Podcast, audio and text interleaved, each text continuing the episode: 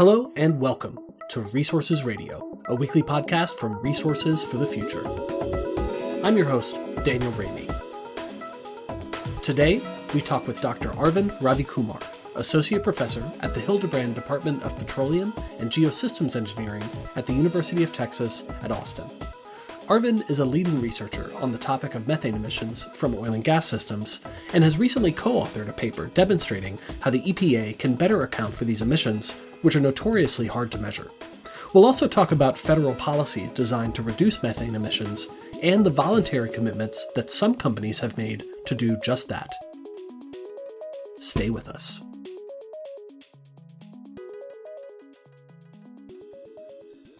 All right, Arvind Ravikumar now at the University of Texas at Austin. Thank you so much for coming back to join us today on Resources Radio. Thank you very much for having me. So, Arvin, you've been on the show before, but it's been, I think, a couple years now. So, um, can you remind our listeners, uh, just in, in general terms, like how did you get interested in working on environmental issues? Um, sure. Um, it's been uh, an interesting journey since my uh, graduate degree uh, in electrical engineering from Princeton University. So I was working on developing uh, sensors for detecting pollutants in the atmosphere, uh, like methane, carbon dioxide, benzene, and, and other uh, gases. while I was doing my PhD, I got involved with, with a student group at Princeton called the Princeton Energy and Climate Scholars. this was a university-wide group that, that brought together students and faculty interested in climate and energy stuff, and, and just had like events and seminars associated with that. Uh, no, my friend invited me. I said, okay, yeah, why not? Let's let's do this. Uh, and then that's where I became very much interested in the broader questions around energy and environmental policy in the United States. Um, in fact, incidentally, uh, I, I, think it has a different name now. It's called uh, the High Meadows Institute. Uh, but, but, several of my cohort uh, from the Princeton Energy and Climate Scholars are actually now faculty across the United States and around the world uh, researching the same issues on, on energy and environmental policy. So that's been very exciting to to see where they are and, and work with them now. Uh, but th- that's sort of where I decided, you know, uh, I know the engineering and the technology really well, but I really want to get involved in some of the broader conversations around how energy policy gets developed and how new technologies can actually help address some of our challenges uh, in solving climate change. Uh, so I started talking to faculty at Princeton. I started uh, visiting other scholars around the country, uh, and that's what took me to to Stanford University, where I was working with Professor Adam Brandt in the Energy Resources Engineering Department.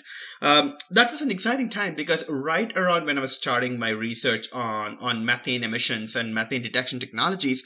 Um, the Obama administration was strongly thinking about methane regulations for the oil and gas industry.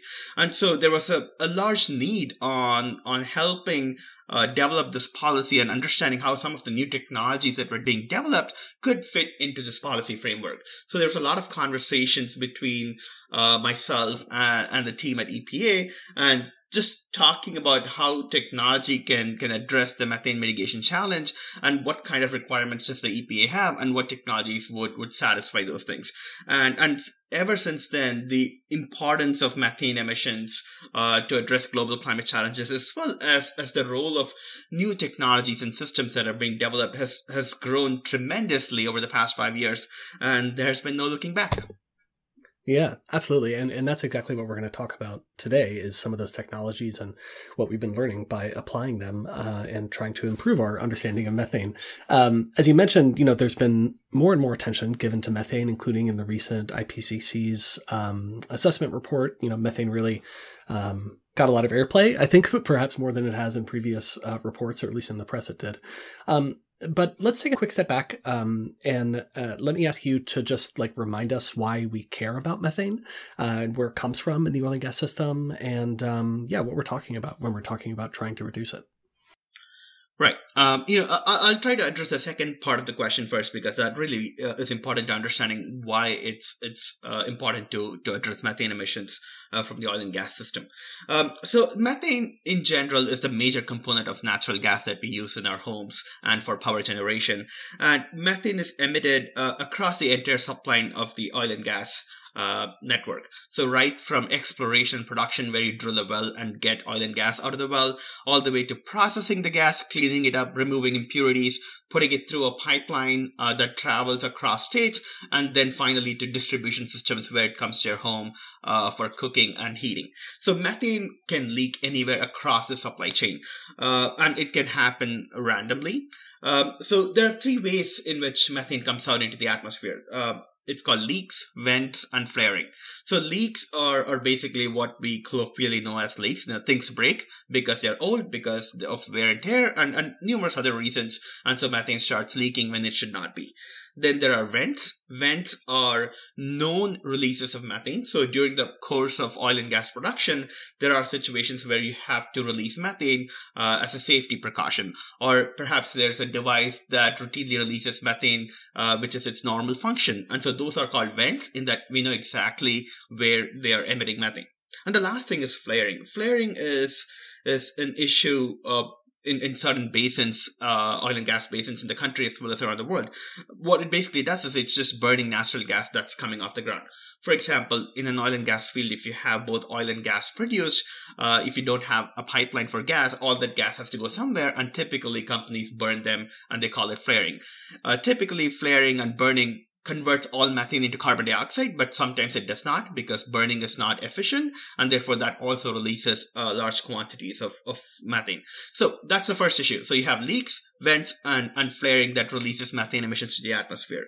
Uh, there's also huge geographic and temporal variability. Methane leakage in the Permian Basin in Texas and New Mexico uh, is very different from methane emissions in the Marcellus Basin in Pennsylvania. Um, it also varies by time. Uh, there are certain operations that only happen during the day or that only happen during some part of the year where you'll have a lot more methane emissions than in other parts of the year.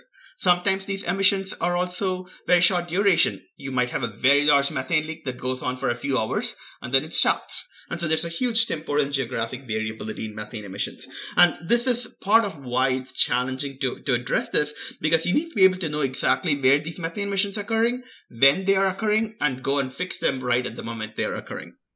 Right.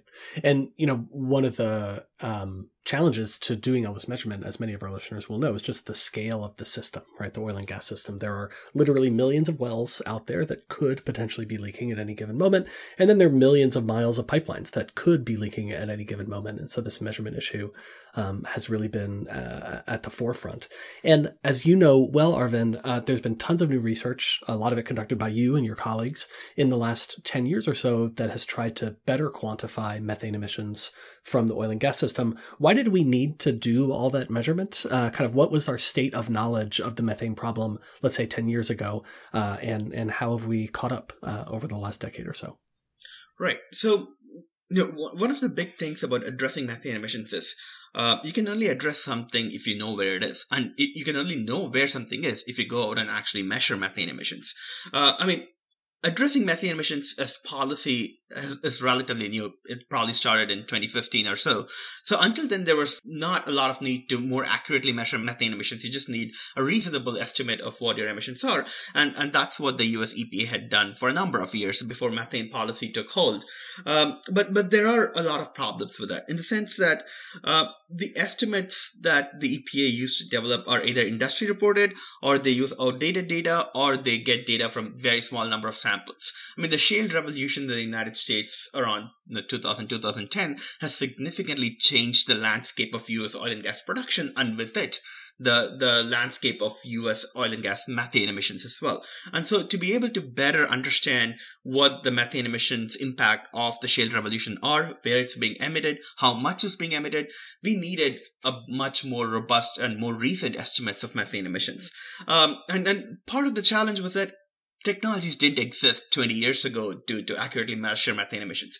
We only had one or two systems that were crude and, and, and will not produce accurate estimates of, of methane emissions, but that has changed. Just over the past decade, we have had a tremendous explosion in the number of startup companies based right here in the United States developing new technologies, new sensors, new platforms uh, that are able to cost effectively and in a much faster manner than before um, find and estimate methane emissions from oil and gas activity. And so this combination of, of the need for better estimates from a policy perspective, as well as the development of new technology, has really led to a significant advance in our understanding of methane emissions. Yeah, that's great. And in a recent study that uh, you released with a number of co-authors uh, that's called closing the methane gap in u.s oil and natural gas production emissions inventories you uh, and your co-authors really try to improve or, or at least suggest some ways to improve the way that we currently account for methane emissions from oil and gas in the united states. Can you give us a high level overview of what this study was trying to accomplish and, and what you did Sure. Um, this this paper really was was the outcome of, of tremendous effort and number crunching from Jeff Rutherford. He's the first author on the paper, uh, currently a graduate student at Stanford University. So so the basic issue with what we solve in that paper is this: for a number of years, you know, there's been a lot of different measurements of methane emissions from US oil and gas operations. We have had planes fly over facilities, we have had satellites fly over, we have had drones, we have had scientists drive around trucks mounted with sensors and measure methane emissions. So we have a lot of data on methane emissions. And every time we looked at the data, we found that what we measured at these sites was, was significantly larger than what the EPA said in its emissions inventory methane emissions were at these sites. So we didn't really understand where the gap came from or whether our measurements were wrong or whether the EPA's estimates were wrong. So what this paper really did is try to reconcile these measurements with what the EPA's inventory told methane emissions were. And that's really the biggest advance that, that we've seen uh, with this work. So I'll give a very brief introduction to how EPA does this. So EPA calculates emissions by multiplying two numbers. These two numbers are called activity factors and emissions factors. So activity factors is basically telling you how many components you have on your facility. So let's take tanks as an example because people understand tanks. It's used to store liquids and oil and, and other products coming out from oil and gas production. So activity factor refers to the number of tanks at a site. And the second number is emissions factor. Emissions factor refers to the average emissions per component. So in this case, it'll be average emissions from one tank. And so if you multiply the number of tanks with the average emissions from tanks, which is multiplying the activity factor with the emissions factor, you're going to get total emissions from tanks.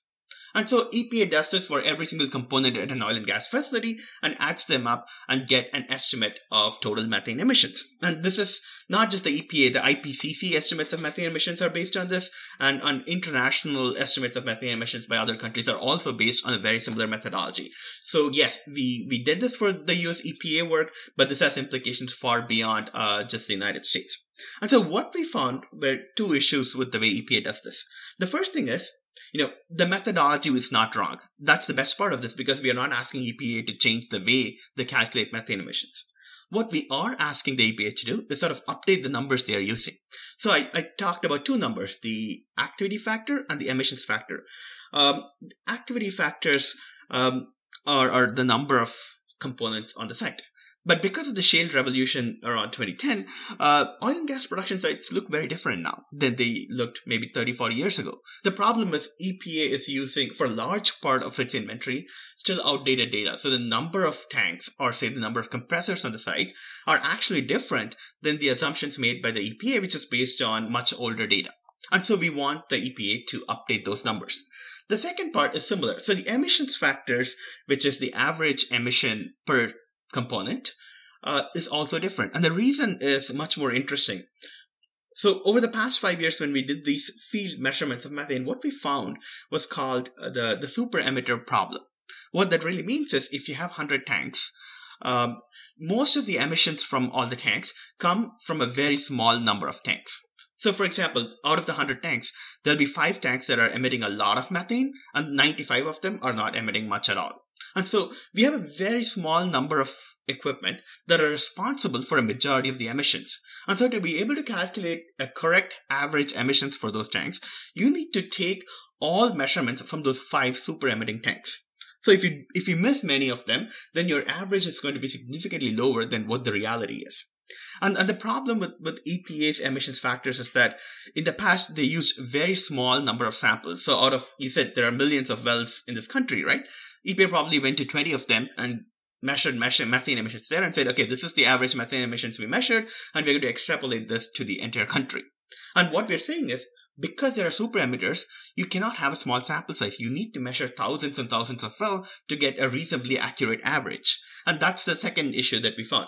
If you update these emissions factors, and if you update the correct component counts that are that are present in the country now, what you do is you close the gap between EPA's actual inventory and this updated inventory. So the methodology is fine, but you have to change the numbers to the reality that you're facing right now.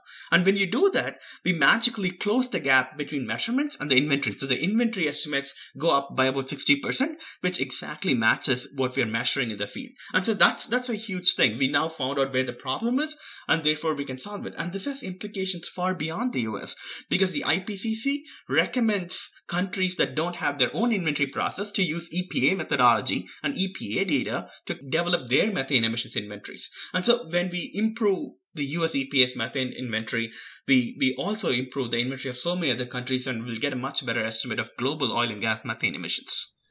Yeah, that's really interesting. And um, well, you said it was magic. It sounds like hard work, uh, not magic, but um, but uh, we'll we'll go with your term. Uh, so, if EPA were to adopt your magic approach, I think you said um, that it would be roughly sixty percent higher than EPA's current um, uh, estimates. Can you um, just sort of confirm that for me, and also maybe help us understand like where are the biggest differences between the measurements that you're seeing in the field and what EPA is reporting in its inventories? Right, that's correct. Um, the current best known estimate of methane emissions compiled from all the field studies we have done is about 2.3%. So when I say 2.3%, what I mean is of if you produce 100 units of natural gas, 2.3 units of natural gas gets leaked into the atmosphere as methane. Uh, if you looked at EPA's uh, emissions inventory, it's close to about 1.6 and 1.7%. So measurements are about 60% higher. So when we use our updated numbers for activity factors and emissions factors, we close that gap and we get the inventory also up to around 2.3% of, of methane emissions. Um, so if, if you look at where, where these methane emissions come from and where is the biggest uh, difference, uh, much of this gap between measurements and, and the current inventory is on the production side of things. So we have a good handle on methane emissions from the distribution side, from, from pipeline leakage. But what really changed is, is production sector emissions, which is upstream emissions, which is where we've had uh, the most growth over the past two decades because of unconventional shale uh, development. Um, and, and specifically, if you look at the upstream side, one of the biggest sources of emissions uh, we know are tanks, tanks that store oil, tanks that store other liquids, and tanks that store water that come from the ground when you drill for oil and gas. And the reason is, is relatively simple to understand. Um, when you have liquids underground under very high pressure, a lot of the gas, methane gas and natural gas gets dissolved in these liquids. So when you bring those liquids up and dump it into tanks, uh, it, the tanks are at atmospheric pressure, and so all of those gas that was dissolved in it gets released. And once they get released, they directly go into the atmosphere. And so in oil and gas basins that have a lot of oil and liquids production, you're also going to have a lot of tanks and therefore a lot of methane emissions. And, and this is one major area where EPA had significantly underestimated the average methane emissions from tanks. When we updated that, that actually significantly reduce the gap between measurements and inventory. So that's that's one thing we definitely want to change. And and to EPA's credit, they've been doing this. Uh, but of course, the processes at the EPA to change the numbers they've been using is, is always year-long processes, so things take time. Um, if if you look at recent updates to the inventory, EPA has used some of the studies uh, that were conducted recently to update their emissions factors uh, in the midstream segment for, say, compressor stations. Uh, they're trying to do that for all other uh, parts of the supply chain as well, but it's a slow process. Yeah, for sure. And um, you've mentioned the shale revolution a couple times. You know, one issue that um, that I think is really interesting is, you know, to what extent is it newer wells and newer equipment that's driving uh, these leaks, or is it older equipment uh, and older wells that are driving the leaks? You already mentioned the issue of, you know, liquids producing regions having relatively high emissions rates. Do we know much about the distribution of leaks between kind of the newer shale revolution type wells versus the older legacy wells that have been producing? Um, and and also, are they all like mixed up? Right, it's an integrated system. So, can you just talk a little bit about that? That is a great question. Um, partly because this is sort of uh, getting to to the forefront of scientific research on methane emissions. Um, there are some things we know about methane. Obviously, for example, we know that um, uh, basins that that co-produce oil and gas uh, tend to have higher methane emissions than basins that are just dry gas. For example, the Marcellus Shale has typically had lower methane leakage than the Permian Basin in Texas. Um, part of the reason is because of the type of operations and the type of equipment you need for dry gas versus uh, wet gas production. Wet gas is where you have both oil and gas uh, co-produced. Um, so that's that's a major difference and there are some indications that your production volume and, and the age of the infrastructure also plays a role in in methane leakage but but the, but interesting thing is there are a lot of factors that affect methane leakage and we can point out and say okay this well is older therefore it's going to have higher methane emissions because there are four or five other factors that also affect methane emissions at that site.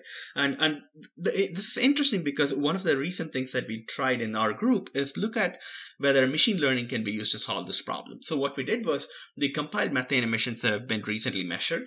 Uh, we took in a lot of data associated with oil and gas basins, things like production, things like age, things like what are the major things on that side and, and wanted to explore whether machine learning could help us understand which variables, which of these properties are going to be most important in, in addressing methane leakage. And it's, it's an active area of research. We are looking to see which factors are going to be most important and therefore address them as part of methane policy. But, but one thing we do know is that, um, you know, methane emissions sort of is an equal uh, opportunity pollutant. Uh, we see methane emissions from old wells, we see methane from new wells, we see methane from dry gas basins, we see methane from wet gas basins. Um, so the the challenge here in terms of addressing methane emissions uh, through policy is, is an approach that is fast, that is cost effective, and that can be applied over a wide range of geographic and temporal scales. Yeah. That's really interesting. And so let's turn now to that uh, policy topic. Um, as you know really well, Arvin, you know there's a lot of interest right now uh, in Washington D.C. on this idea of a federal methane fee for upstream oil and gas production. Um, you know there are different designs about how such a policy could work, but you know some have been introduced uh, on the floor of the Senate, and there's other ideas that have been kicking around. Can you give us just kind of a general idea about how a federal methane fee might work? Right. So th- this is an interesting concept because it's it's not only getting a lot of traction in the US but also outside the US, uh, especially in Europe. Uh, for example, uh, US LNG gets exported to to European Union, uh, and one of the their methane policies in Europe suggests that they're going to be thinking about what is the emissions footprint of their LNG sources and and try to reduce their carbon footprint by reducing emissions associated with the LNG supply chain. So this idea of, of a fee based methane uh, policy is, is very important. Uh, there are also utilities that are thinking about what we call uh, responsible natural gas or certified natural gas, which is basically a fancy way of saying uh, if you buy natural gas from me, I can guarantee that my leakage is less than 1%, something like that. And, and, the way it'll work is, is basically uh, we we find out what the methane emissions at the operator level, at the asset level are across a country. And, and there's a fee, much like a carbon fee associated with methane emissions. And so based on what your methane emissions are, you pay a certain fee. Um, but, but one important thing in all the proposals that I've seen is that if these mechanisms, if these policies uh, are not based on direct and frequent measurements of methane emissions, they are not going to work. There's absolutely no substitute for frequent and direct measurements of methane to be able to go to a fee based approach. And, and a little bit of history here. Until very recently, in fact, even now, methane policy was not based on measurement of how much methane you're emitting. It's just based on, you know, if you're an oil and gas operator producing natural gas, do X, Y, and Z, irrespective of what your methane emissions is. So a high emitting operator and a low emitting operator will both have the exact same policies that they have to comply. So if you're going to have fee based mechanism, then you're going to need to distinguish between an operator with high emissions and an operator with low emissions. And the only way to do it is with measurements. And so, yes, we can move to a fee-based structure, and there are new technologies that can actually allow us to, to estimate methane emissions cost effectively, but any of that approach must be based on direct measurements of methane emissions.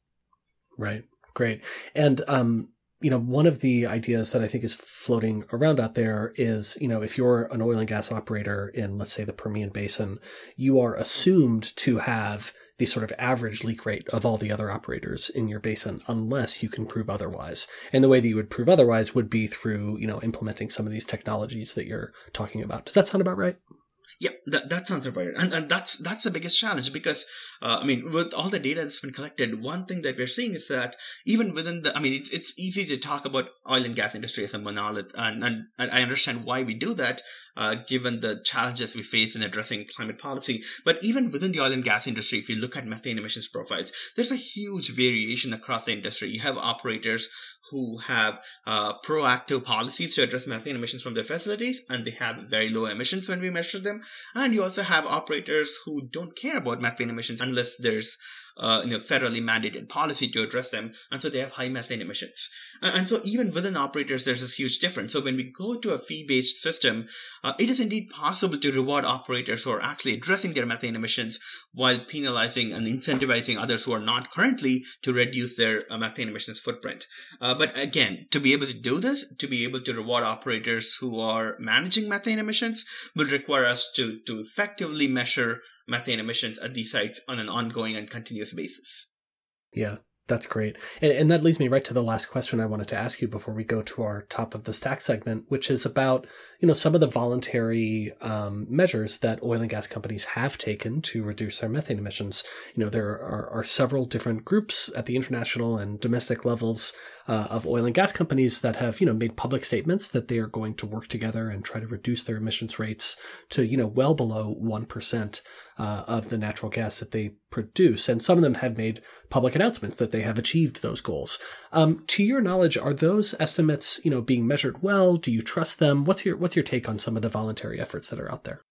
Um, this is this is a complicated question because I, I truly appreciate the sentiment that they're coming from. I mean, oil and gas companies are, are rightfully getting pressured from a number of different avenues, from from investors, from from activists, from government, from customers, and so they have to do something about this problem. And and many of them, as you rightly said, are trying different approaches to voluntarily reduce their methane emissions. But it is not a substitute for effective methane mitigation policy that applies to everyone.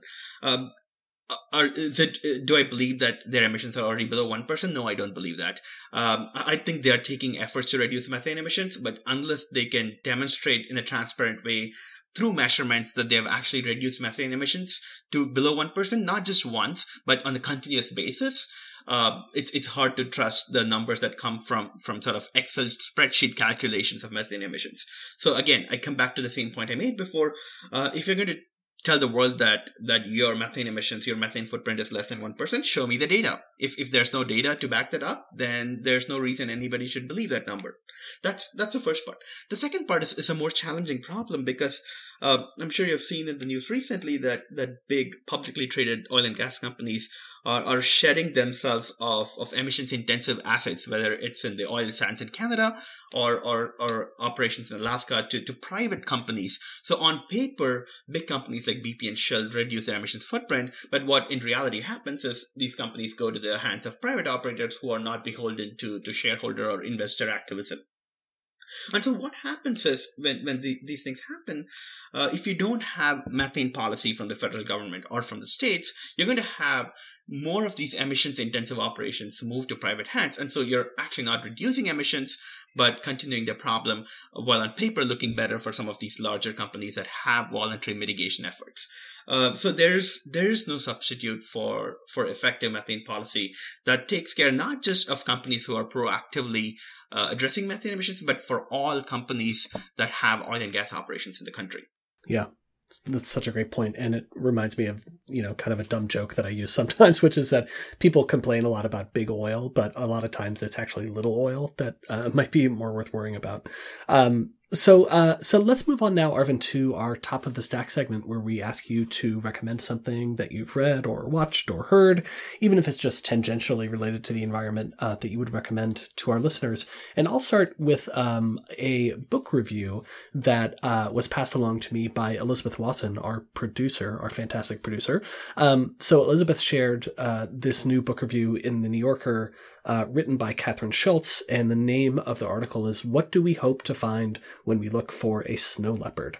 Um, so it's really uh, just a fantastic meditation on kind of the, the essence of people writing about nature and the interactions that they have in nature and the way that they think about and portray nature. Uh, for anyone who's interested in the environment and especially people who love writing, uh, I think you'll really enjoy this article as well. Um, so thanks to Elizabeth for uh, sending that to me. And uh, now over to you, Arvin. What's uh, on the top of your stack? All right, great. So I have a couple of things actually. So the first thing is a, a, big shout out to local journalism. You know, I've been closely following the, the impacts of Hurricane Ida in, in New Orleans and Louisiana and, and the oil and gas operations there. And I, I do want to say what a brilliant job that the Times Picayune is, is doing covering it. I mean, the national news media have, have gone past the hurricane now that the, the eye of the hurricane has passed the region. But some of the most dire impacts of this hurricane is coming in the aftermath. Um, you know, lots of communities have been left without power and, and sweltering in, in 100 plus degree heat.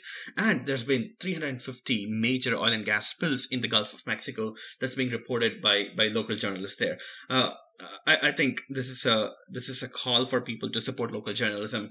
Uh, so that they could get a lot more depth and information about the impacts of, of extreme weather, but also of, of climate change uh, in those regions. Yeah, here, here. The the second thing I want to talk about uh, and, and recommend to, to listeners is, is a podcast. Uh, it's called the India Energy Hour. Uh, this is a podcast based uh, uh, solely right now on, on energy transition in India.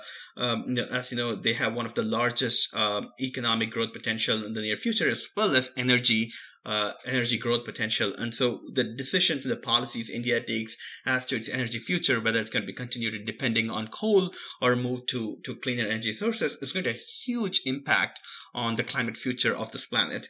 Uh, and it's a great podcast, and um, it's it's hosted by one of my uh, uh, good friends, um, and and they bring in different experts to talk about you know how how India can transition to a clean energy future, and and some of the problems that we face in, in the United States on how uh, the energy transition is intricately connected to social and cultural norms around our energy use and energy sources is, is amplified much more in the context of India, given that a lot of it is state managed. So it's a great podcast, a lot of different guests, and I would encourage everyone to, to listen to that to see how the transition is happening in places outside the developed world. Yeah, that's a great recommendation, and I've actually been meaning to listen to that too. It looks really good. We we did an episode maybe a year ago or so with Varun Sivaram where we talked about India, but obviously we were only scratching the surface because it was just a 30 minute discussion. Um, so that sounds like a really great way to dive deep into that topic. Great. Well, Arvind Ravikumar from the University of Texas at Austin, thank you for joining us today on Resources Radio, helping us understand the methane issue. And we really appreciate your time. Thank you very much for having me. It was great to talk to you. You've been listening to Resources Radio. Learn how to support resources for the future at rff.org/support. If you have a minute, we'd really appreciate you leaving us a rating or a comment on your podcast platform of choice. Also, feel free to send us your suggestions for future episodes. Resources Radio is a podcast from Resources for the Future. RFF is an independent, nonprofit research institution in Washington, D.C. Our mission is to improve environmental, energy, and natural resource decisions through impartial economic research and policy engagement.